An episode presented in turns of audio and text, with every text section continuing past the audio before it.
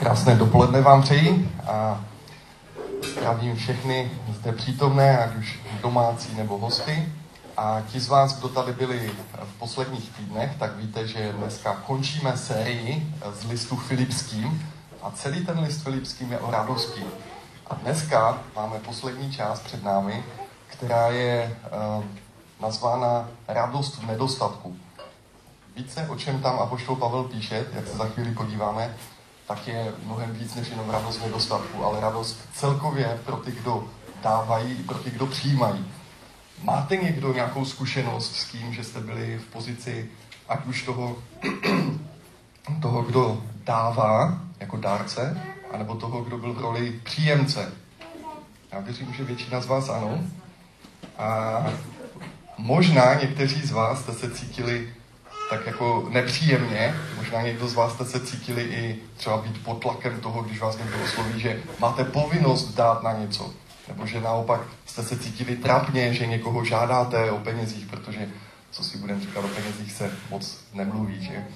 A je to něco, co vnímáme, že patří do jako takového soukromí, do takového něčeho, o čem jako nemluvíme úplně, tak jako o sportu, nebo o počasí, nebo o politice někteří.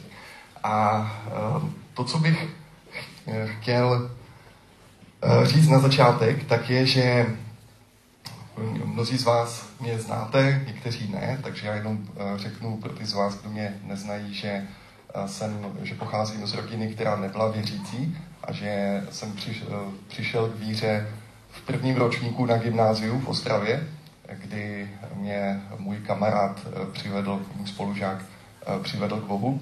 A tenhle ten spolužák tak za mnou jednou přišel, už potom, co už jsem asi rok byl obrácený a říkal: máme tady kamaráda, který má finanční potřebu.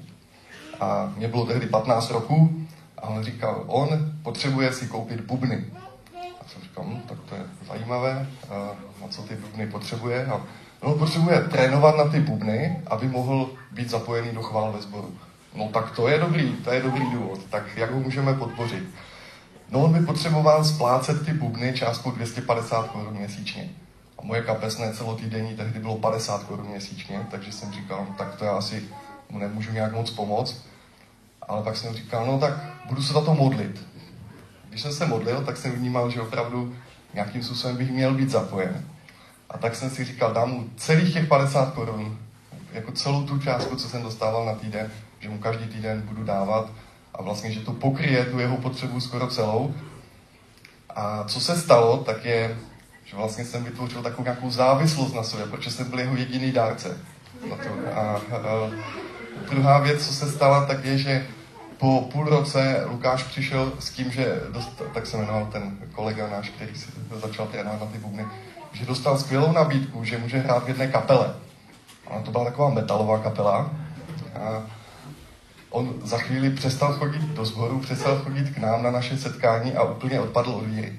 A já jsem si říkal, co jsem to udělal? Já jsem obětoval své hamburgery, na které moji spolužáci chodili si kupovat a já jsem neměl ani hamburgery, ani už kolegu a bubny zůstaly. Takže to bylo jediné, co... Takže jsem získal takový jako negativní postoj k tomu, co nazýváme dneska fundraising. A potom, když jsem skončil Gimple, tak jsem šel do Prahy na školu, pak jsem dostal velmi dobrou práci a nastala mi doba hojnosti. Ale to, co mi zůstalo přes celý Gimple, přes celou vysokou školu, já jsem ze všeho, z každého obnosu, který jsem dostal, tak jsem dával stranou 10% a opravdu jsem to dával do sboru. Už jsem to nedával na nějaké bubeníky, ale dával jsem to do sboru.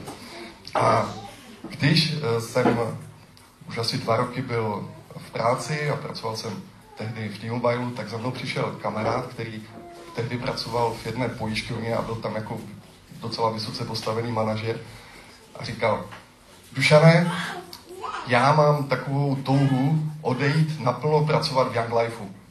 A jsem říkal: Martine, co se ti stalo? Ty jsi takový úspěšný, ty nemusíš odcházet do služby, to je jenom pro ty, kdo nejsou úspěšní v biznise. A on říkal: ne, já fakt vnímám, že mám boží povolání, a to bylo někdy v roce 2002, 2003, takže už před docela dlouhou dobou. A on říkal: já bych chtěl, jestli bys mě mohl finančně podporovat. Jsem si vzpomněl na ty bubny. říkal, ty Martine, víš co? Asi ne. Říkal, no a tak víš co, tak hele, já, on totiž chodil vždycky tak jako dobře oblečený, já se teď potřebuji zbavit všech svých košil a kravat, můžu ti je prodat? Jsem říkal, no tak jo, tak to jo, to jestli takhle tě můžu podpořit, tak jo. Takže jsem mi koupil všechny košile, všechny kravaty, jenom on byl asi o hlavu menší než já. Takže všechny ty košile mi končily tady někde v půlce, takže jsem je nemohl nosit. Ale měl jsem dobrý pocit, že jsem ho jakoby podpořil tím, že jsem to od něho odkoupil. Potom za mnou přišel jiný kamarád a říkal, já mám takovou touhu být jako misionář v Sýrii. Jsem říkal, Pavle, to je nebezpečná země, ale podpořil už jsem tady Martina tím, že jsem mu od něho koupil košile. Co ty mi můžeš prodat? A on říkal, no tak já jako velmi dobře umím anglicky, učím angličtinu, tak jak je můžu učit angličtinu? Dobře, jakou máš sazbu za hodinu? On říkal, no 600 korun, že si to teď. Tak jsem říkal, dobře, beru. Tak mě začal učit angličtinu a scházeli jsme se a byl to můj způsob podpory. A teďkom v roce 2003 za mnou přišel Dave Petty a říkal, já vnímám, že bys měl odejít z T-Mobilu a jít do KAMU a dělat na sebe fundraising. Říkal, já mám hodně košil, ale není to něco, co jako vnímám, že bych chtěl dělat. Je to takové divné, já do toho prostě nejdu. A pak jednou mě Pán Bůh povolal úplně nadpřirozeně, že jsem vnímal, že opravdu mám jít do KAMU, ale říkal jsem, Dave, já teda půjdu, ale fundraising dělat rozhodně nebudu, to je fakt divné. A Dave říkal, dobře, já získám dar na první 2 roky a pak se uvidí. A v tomhletom v tomhletom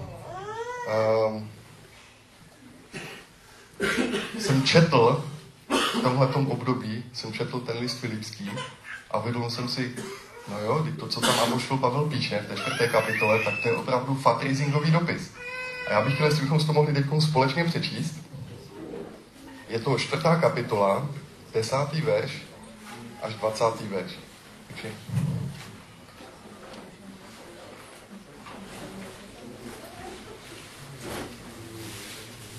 Ano.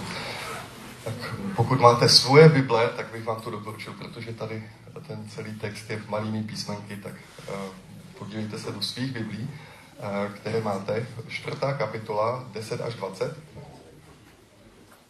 Velice jsem se v Pánu zaradoval, že nyní konečně znovu rozkvetl váš zájem o mne.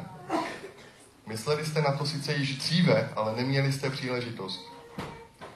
Neříkám to kvůli tomu, že bych měl nedostatek. Já jsem se totiž naučil být za všech okolností spokojen. Umím být pokořen, umím mít také hojnost. Jsem zasvěcen do všeho a každým způsobem. Být sytý i hladový, mít nadbytek i nedostatek. Všechno mohu v Kristu, který mě posiluje. Udělali jste však dobře, že jste se stali spoluúčastníky mého soužení. Vy, Filipští, přece sami víte, že v počátcích evangelia, když jsem vyšel z Makedonie, se žádný sbor se mnou nepodílel na výdajích a příjmech, jedině vy sami. I do Tesaloniky jste mi přece více než jednou poslali na mé potřeby. Ne, že bych toužil po darech, ale toužím po ovoci, jež se rozhojňuje na váš účet. Dostal jsem tedy všechno a mám nadbytek. Jsem plně zaopatřen, když jsem přijal od Epafrodita to, co jste poslali. Líbeznou vůni a vzácnou oběť příjemnou Bohu. Můj Bůh pak podle svého bohatství slavně naplní každou vaši potřebu v Kristu Ježíši. Našemu Bohu a Otci, tedy Bůh sláva na věky věků. Amen. Takže to je text, který píše apoštol Pavel do Makedonie, do sboru ve Filipech, což byl první sbor, který v Evropě přijal křesťanství, nebo první sbor, kde založil Pavel církev, když přišel do Evropy. A my s Dančou jsme asi před 6 lety vlastně iniciovali založení takového setkávání českých dárců tady v České republice spolu s naším kolegou Adamem Valachem. A od té doby to setkání je 2krát ročně A asi před 3 lety Adama napadlo, že bychom mohli to samé pozvat jako ty křesťanské dárce z Evropy. Takže oni před 3 lety přijeli do Prahy. To, co pro mě bylo velmi takové povzbudivé, je, že to, o co oni mají největší zájem, je sdílet si své příběhy. Pozbuzovat se vzájemně ve víře a ve štědrosti. A já bych vám teď chtěl říct několik těch příběhů a pak vám ukázat na to, co tam je takového společného v tom, co oni sdíleli. Jean-Pierre je Francouz s belgickým pasem, že musím říct byl, protože loni zemřel po krátké těžké nemoci, ale jeho život byl naprosto úžasný. On, když mu bylo asi 20 let, tak Pán Bůh mu řekl, že má prodat všechno, co má, a že má jít do služby na plný vazek. A on to opravdu udělal. Ukazoval nám auto, měl takový starý Mercedes, na fotce prodal. A jezdili po Evropě, jezdili po Francii a evangelizovali. Pak najednou, už nevím přesně, jak to přesně bylo, už se nespojím na detaily, ale dostali se k tomu, že potřebovali zvučit nějakou akci. To možná zná určitě. A oni najednou se svým kolegou Likem, který byl taky Belgičan, misionář v Africe, tak začali zvučit takovým způsobem, že to bylo tak kvalitní, že o to začali mít zájem nejenom ostatní služby, ale i začali zvučit sekulární akce. A vybudovali firmu, která se jmenuje Euromedia a je to největší mediální firma na světě v Evropě. A jestli víte, jak byly takové ty začátky zahájení olympijských her, jak tam z těch vrtulníků filmovali a tak to všechno dělala jejich firma. Takže oni prodali tu firmu za spoustu miliard a začali se věnovat pouze tomu, že podporují křesťanské projekty. To, co vlastně tam jako bylo takové nejsilnější v tom jeho příběhu, tak bylo, že on říkal, já vnímám, že to, co mi Pán Bůh dal na srdce, tak je být štědrý v tom samém oboru, který mi Pán Bůh ukázal, že vlastně jsem, jakoby mi dal to bohatství, a to znamená skrze média. Takže oni založili společnost Z-Watchers a podporují teď spoustu křesťanských mediálních aktivit. Druhý, koho jsem vybral, tak je náš kolega z Rumunska, Emmanuel. Emmanuel se narodil v Americe rumunským emigrantům, ale když mu bylo 20, tak vnímal, že se má přestěhovat zpátky do Rumunska a založil tam firmu. Založil stavební firmu, začali stavět domy a on se dostal do pozice, kdy mu to velmi rychle rostlo, ale najednou zjistil, že aby to mohlo dále růst, takže potřebuje mít takový nějaký speciální fond na úplatky, aby se to hnulo kupředu. A říkal, já to nemůžu dělat, jsem křesťan. Nemůžu žít v takovémhle prostředí a přizpůsobovat se tomu, co dělají všechny ostatní firmy. Takže to, co se stalo, je, že ta jeho firma byla skoro před krachem a že úplně v podstatě se mu zavřely dveře všude do dalších projektů a prostě bez těch úplatků, jako kdyby mu to nešlo. Jo? A on se modlil, co má dělat, a Pán Bůh mu připomněl, že má dávat prvotiny ze své úrody. Takže to, co on začal dělat, je, že nezačal dávat ze svého nadbytku, a začal dávat ze svého nedostatku. Jeho firma byla zadlužená, ale on se rozhodl, že dá z každého domu pevnou částku, ať už ten dům prodá se ziskem nebo se ztrátou, ale že dá pevnou částku z toho každého domu, který prodá. Od té doby říkal, že mu Pán Bůh začal zázračně žehnat úplně. A on tímhletím způsobem byl schopen už dát více než 1 000 000 eur. Takže to je něco, co Pán Bůh fakt tak požehnal. Ta jeho firma je teď jedna z velkých stavebních firm v Evropě a říkal, že vůbec nemusí spoléhat na nějakou korupci, jediné, na co spoléhá, je na Pána Boha. Třetí příběh, který jsem chtěl zmínit, je Bertie Lawrence z Jižní Afriky. A Bertie má tak dojemný příběh, že to je opravdu možná na nějaký delší část. To, co já teď zmíním, jenom část toho jeho příběhu, tak je prodával vysavače v Kapském městě a přišel ke Kristu, obrátil se a vnímal, že by měl založit firmu a založil firmu na nakládání s odpady. Takže takový popelář. A Začalo se mu dařit, protože chytil nějakou mezeru na trhu, začal nakupovat stroje, začal nakupovat vybavení a najednou přišla krize. A najednou přišlo, že on se zadlužil na to, aby mohl pořídit to vybavení a neměl na splátky. A šel do toho k lékaři a lékař mu řekl, máte rakovinu. Takže on říkal, nejdelší cesta z té nemocnice do zpátky k autu na parkovišti, kdy mu proběhl hlavou celý jeho život. On věděl, co s firmou, rodina, 4 malé děti, stejně starý jako já, takže mladý. A říkal, já jsem během té cesty dělal 3 rozhodnutí. Jedno je, že opravdu dám tu firmu Pánu Bohu, dám svůj život Pánu Bohu a budu se věnovat rodině.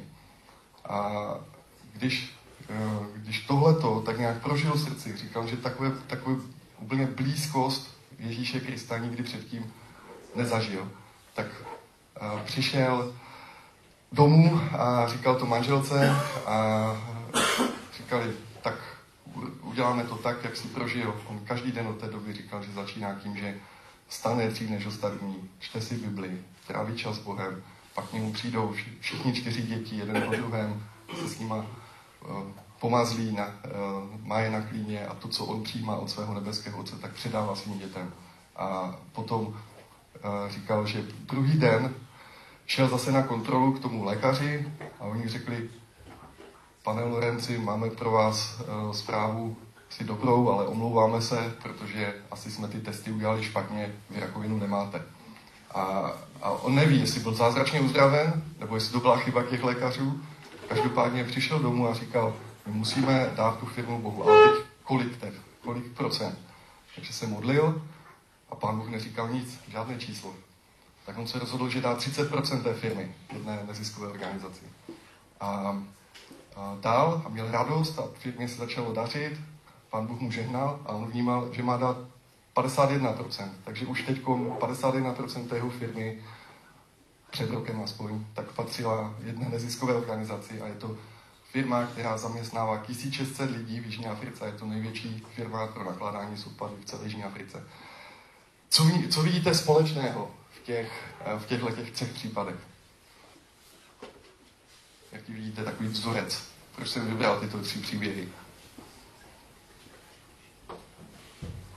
Jak se rozhodli prostě to celé dát Bohu?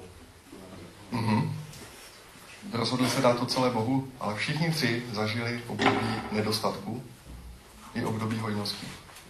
A oni zvládli i ukázali, že mají víru i v období nedostatku, i v období hojnosti. A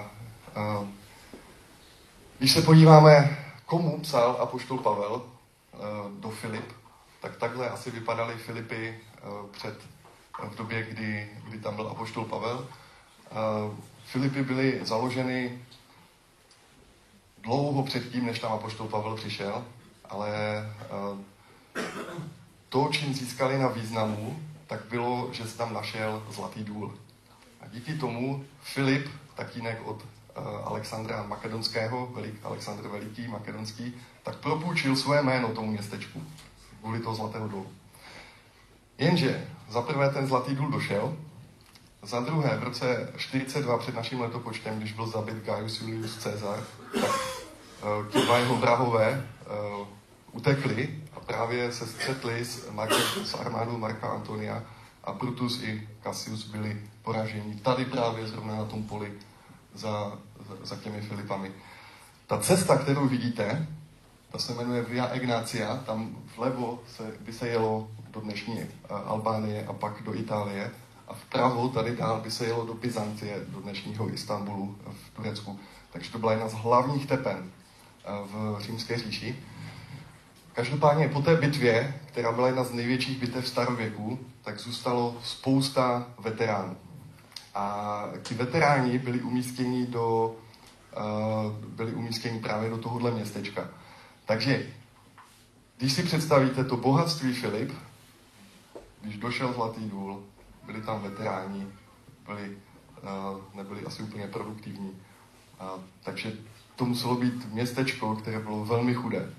A dokonce, když se podíváme do jiných částí Bible, tak vidíme Chceme vám povědět, bratři, jakou milost dal Bůh církvím v Makedonii. Ty se osvědčili v mnohém soužení, že z jejich nesmírné radosti a veliké chudoby, to píšou o těch Filipech, vzešla jejich bohatá štědrost. Mohu jim dosvědčit, že dobrovolně dávali podle své největší možnosti, ano i nadmožnost. Takže to jsou Filipy. To jsou příjemci toho listu, kterému psal apoštol Pavel. Když jsem byl u vás, měl jsem nedostatek, nikomu jsem nebyl na obtíž, nebo čeho se mi nedostávalo, doplnili bratři, kteří přišli z Makedonie. Takže to jsou ukázky toho, jak pán... Pardon, ještě než přijdeme k tomu videu, tak... Jedna otázka, která určitě vás některé může napadnout, je, proč chtěl apoštol Pavel po sboru, kde nebyl žádný Jean-Pierre, žádný Emmanuel, žádný Bertie, proč po nich chtěl podporu, proč ji vůbec přijímal?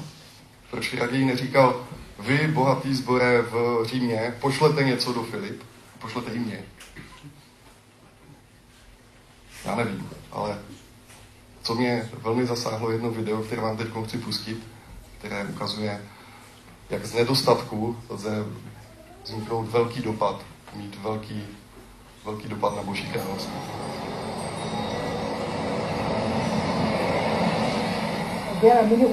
Existuje řada způsobů, jak sloužit Pánu. Někteří lidé dělají velké věci, někteří jsou dobří kazatelé, někteří dávají opravdu velké sumy peněz. Když se ale řekne hrstka rýže, je to velice skromné. Služba se odehrává v rohu kuchyně, kde to nikdo nevidí, ale Bůh to ví a žehná tomu.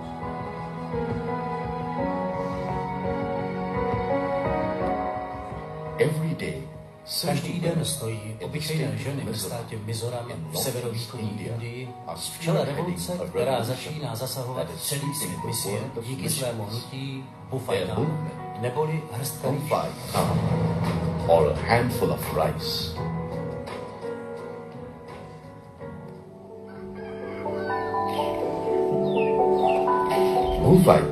Buhfai Tham je praxe, kdy každá rodina v Mizo odloží pokaždé, když vaří nějaké jídlo, stranou hrst rýže.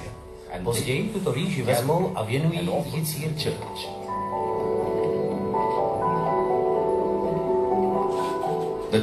Církevní společenství rýži prodá a získá prostředky na podporu své práce.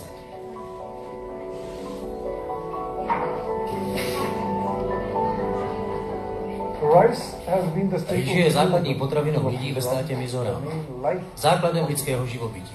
Dáváte to, co je základní a nezbytnou součástí vašeho života, a o to se dělíte s Bohem. Služba hrstka rýže začala ve státě Mizoram v roce 1910. V té době mnoho lidí neznalo evangelium, takže si církev myslela, že potřebujeme ženy, které budou znát Bibli, aby mohly předávat evangelium o Ježíši Kristu. Byly to místní evangelistky, které byly podporovány místními sbory. Tady Buhfai Tham měli sloužit k podpoře právě těchto žen.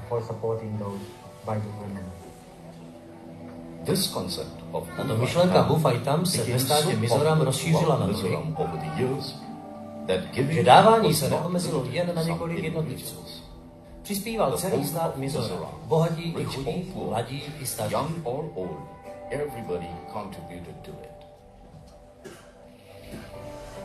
Buhfai Tham praktikují posledních 70 až 80 let. Církev nás k tomu vždycky povzbuzovala. Dávám, protože je to způsob, jak dát najevo vděčnost Pánu. Kdykoliv to dělám, věřím, že vařím jídlo i pro Pána. Jak se zvětšuje moje požehnání, začala jsem dávat více než dříve. Takže místo jedné hrsti teď dáváme plný hrnek.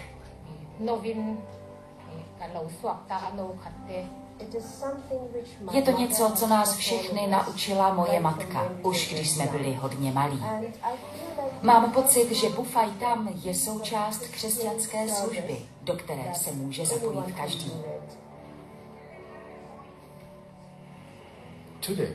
Dnes je 95% z 900 tisíc obyvatel státu Mizoram křesťany.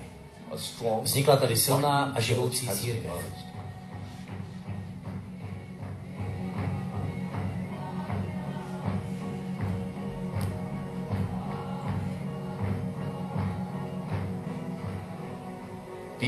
Lidé začali církvi dávat více a velice tvořivými způsoby. Rýži, zeleninu, palivové dříví a jiné výpěstky. Také peníze, kromě běžných desátků.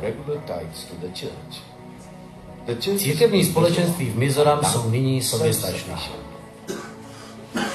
Jedním takovým příkladem je presbyteriánská církev Mizoram Presbyterian Church, největší církev ve státě Mizoram, která má asi 500 tisíc členů. Letos oslaví 100 let trvání služby hrstka rýže.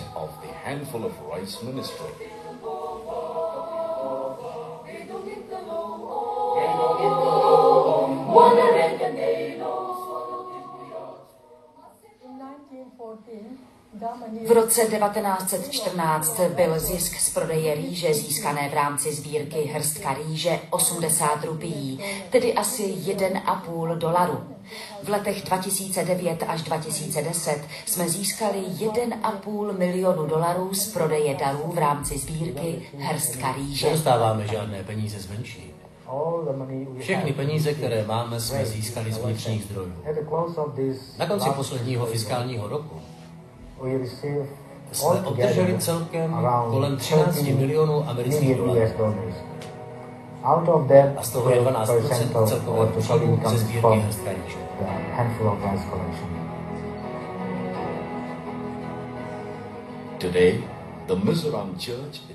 Dnes je církev v Mizoram vyhlášená jako misijní církev, a to po celém světě. Tento úspěch je připisován jejímu nesobeckému a tvořivému dávání.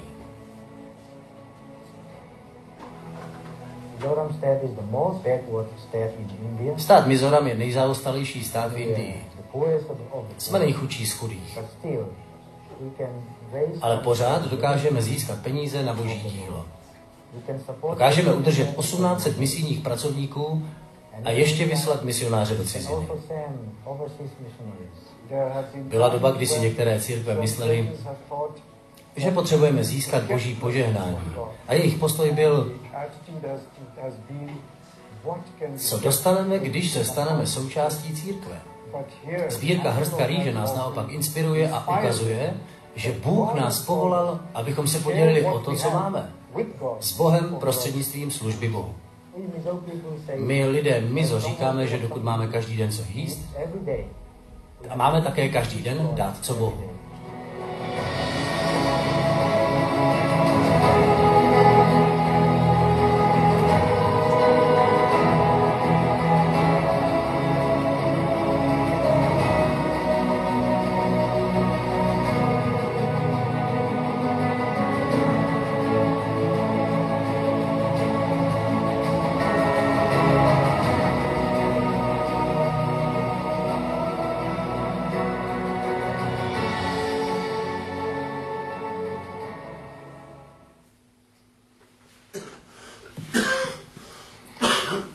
Jaká je atmosféra dávání tady v tomhle příběhu?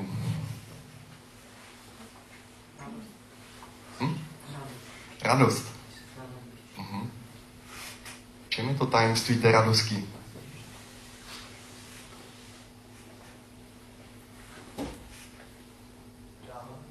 Dávání. Je to nějaké mysterium. Dávají ze svého nedostatku a je tam obrovský dopad. $1,5 milionu a několik misionářů vyslali a je kolem toho ještě radost. Prosím? Dávají z vděčností. Nebo z vděčností. Když se podíváme zpátky do textu, tak pojďte si zase zpátky otevřít, prosím, vaše Bible. A když si přečteme ty první dva verše, 12 a 13, tak tam je odpověď na tajemství radosti pro obdarované, pro ty, kdo přijímají. Umím být pokořen, umím také mít hojnost. Jsem zasvěcen do všeho a každým způsobem. Být sytý i hladový, mít nadbytek i nedostatek. Všechno mohu v Kristu, který mě posiluje. Takže musíme si v životě uvědomit, že existují sezóny. Že to není o tom, že celý život bude jenom o hojnosti, anebo jenom o nedostatku. Ale že jsou sezóny. Bychom měli s tím počítat. A měli bychom vědět, jak reagovat v každé té sezóně. A dávání je něco, co spadá do obou sezon. A přijímání taky, protože přijímáme od Pána Boha. A Pán Bůh pro nás má úplně jiné věci, když v období nedostatku, třeba Bertie, kdyby se nedostal do krize, jak co se týče jeho zdravotní situace, tak co se týče jeho situace ve firmě, tak nikdy z toho nevznikne takový duchovní diamant, který přijal ve svém životě. Diamant, mimochodem, vzniká, když se uhlík, obyčejný uhlík, když je pod obrovským tlakem, za nepřístupností kyslíku. Takže nedá se dýchat, jsme pod tlakem. Ale to je něco, to je situace, kterou Pán Bůh na nás dopouští ze své milostí, protože nás miluje, protože chce, aby z toho vznikl diamant, aby to nebyl jen obyčejný uhlík. A to, co vidíme tady v tom textu, je, že jediné, jak můžeme hledat nějakou posilu, tak je v Ježíši Kristu. Není to v ničem jiném. Je to pouze v Ježíši. Všechno mohu v Kristu, který mě posiluje. Já jsem tam dal fotku, obraz někoho, koho určitě nepoznáte. To je svatý František z Assisi. A František má taky zajímavý příběh. On se narodil do velmi bohaté rodiny. Jeho tatínek byl jeden z největších kupců florenských, který obchodoval s Francií se suknem z plátny. A František na to reagoval tím, že úplně zavrhl bohatství a začal hlásat absolutní chudobu. A jeho následovníci, Františkánský řád, tak je jeden z nejvýznamnějších řádů v katolické církvi. A já to nemůžu úplně hodnotit, každý má svoji cestu, každopádně já v tom textu vidím, že to, co je mít svobodu v nadbytku i v nedostatku, to je Ježíšova cesta. Ne odmítat nadbytek, nebo odmítat nedostatek. Ať už jsou křesťané, kteří hlásají takzvanou teorii prosperity, že když někdo následuje Boha, vždycky se mu bude dařit finančně. To není pravda. Ani naopak to není pravda, že Pán Bůh má rád jenom ty, kdo žijí asketickým způsobem života. To, co říkal apoštol Pavel tady, tak je... že mít svobodu v tom, mít nadbytek i nedostatek. Tak pojďme se podívat, jaké je tajemství radostného dávání pro ty, kteří dávají, pro dárce. Takže, co vidíme v tom textu? Když se podíváme na 14. verš, tak tam vidíme 14. 15. verš, že on tím buduje vztah. Pravděpodobně, pokud oni by mu neposlali ten dar do vězení, protože apoštol Pavel ten dopis psal z římského vězení, tak bychom ani neměli list Filipským. Teď poslední týdny bychom neměli o čem mluvit v našem sboru. Takže to, že oni mu dávali podporu finanční, že mysleli na jeho potřeby, tak způsobilo to, že se budoval vztah mezi apoštolem Pavlem a mezi Filipskými. A díky tomu i mezi námi a Pánem Bohem skrze to, že čteme ten list. Další v 16. verši vidíme, že do Tesaloniky jste mi poslali více než jednou na mé potřeby ze svého nedostatku. Takže to není, že jenom pro bohaté platí, že mají dávat. I když by to takhle logicky mělo být, že? Aby lidé dávali ze svého nadbytku. A ti, kdo mají nedostatek, aby naopak přijímali. Ale Boží království takhle nefunguje. Boží království funguje tak, že radost je v obojím, v dávání i v přijímání. A pro některé z nás je těžké přijímat víc než dávat. Ale mít svobodu v tom dávání i přijímání, to je Boží cesta. A v obojí mít radost. Velmi zajímavý je verš 17, který ukazuje, že každý náš dar, všechno to, co dáme, tak není jenom tady na zemi, ale že existuje něco jako matching fund, jako něco, že když vydáte korunu, někdo jiný dá druhou korunu tomu obdarovanému.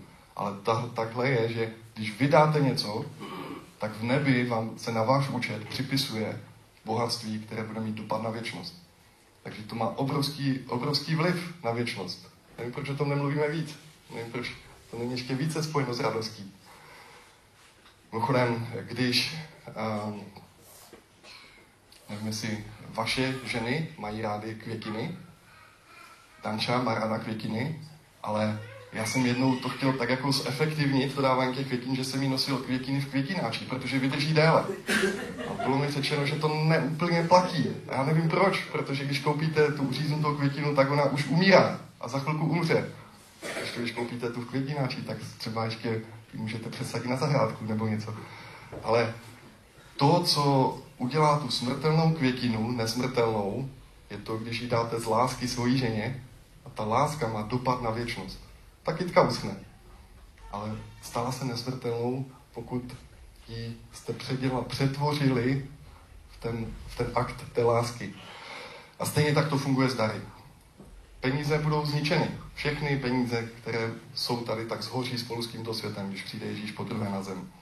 Ale to, co děláme s těmi penězi, má dopad na věčnost. I tady na zemi, tomu, jak jsme viděli na tom videu. A další tajemství radosti pro dárce z tohoto textu je, že dávání je libou vůní. My víme z knihy Zjevení, že modlitby božích lidí stoupají jako kadidlo, jako něco, co se používalo v chrámu v Starém zákoně, že vlastně ten kouř z těch obětí stoupal z hůru k Bohu a je to něco, co jako libá vůně. Ale tady z tohohle textu to plyne, že to nejsou jenom naše modlitby, co jsou obětí, ale že to jsou i naše dary. Že i naše dary jsou obětí, protože to, co z principu té oběti je, že oni mohli tu ovečku nebo to zvíře, které přinesli, toho beránka, tak mohli sníst. Ale oni se vzdali té spotřeby a dali to Bohu. Takže stejně tak je to s těmi dary. My můžeme to, co nám Pán Bůh dává, projíst a měli bychom, protože proto nám dává ty věci, ale měli bychom i část těch peněz nebo toho, co nám Pán Bůh dává, tak už to je čas nebo talenty, to není jenom o financích, tak dávat stranou, aby jsme tím vzdávali chválu Bohu, protože to je libá vůně. Líbezná vůně a vzácná oběť, příjemná Bohu. To jsou ty dary, které posílali Filipští apoštolovi Pavlovi do Říma. A pak on jim říká, těm Filipským, nebojte se, Pán Bůh se o vás postará. Za tu štědrost, za to, že jste dávali z vašeho nedostatku, tak Pán Bůh se o vás postará. A to je něco, co věřím, že tajemství a nějaké mysterium, které se nedá nějak uchopit jinak než vírou. Vírou v to, že máme všechno, co potřebujeme v Ježíši Kristu a v to, že náš nebeský Otec se o nás postará, tak jak říkal Ježíš, že podívejte se na nebeské ptáctvo, neseje, nežne, ale mají všechno, co potřebují k životu. A to polní kvítí je oblečeno lépe než Šalomoun. Takže to je ten princip, který je tady z toho 19. verše.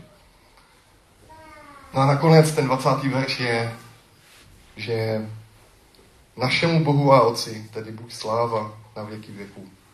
Amen. Dary dávají slávu našemu Bohu. Dary není o tom, aby to oslavovalo nás.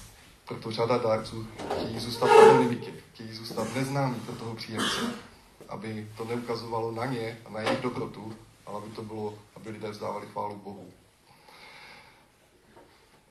Takže já bych teď chtěl, jestli bychom se mohli na chvíli ztišit a jestli byste se mohli zeptat Pána Boha ve svých srdcích a jestli byste mohli se zamyslet, jak reagujete v sezónách hojnosti, v sezónách nedostatku? Jestli počítáte vůbec tou sezónností?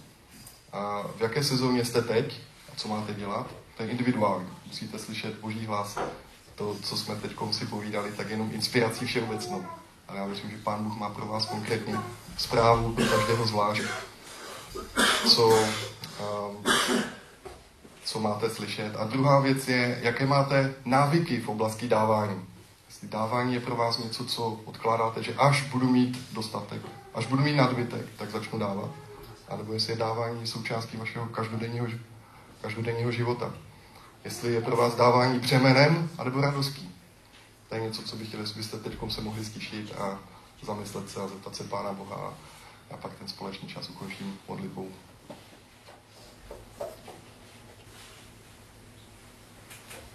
Pane Bože, děkujeme ti za to, že to tajemství té radosti v dávání a přijímání je v tom spolehnout se na tvoje bohatství, spolehnout se na to, co jsi nám daroval v Ježíši Kristu, a prosíme tě, aby si nasměroval naše srdce, naši mysl na to, abychom přijímali a dávali to, co ty jsi nám dal, protože ty jsi byl první dárce, Pane Bože, když jsi daroval svého jediného syna, aby žádný, kdo v něho věří, nezahynul, ale měl život věčný v nebi.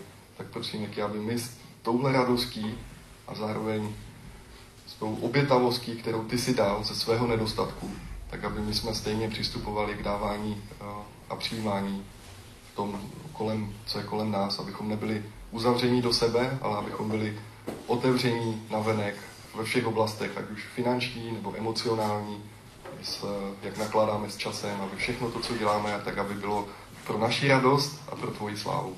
Amen.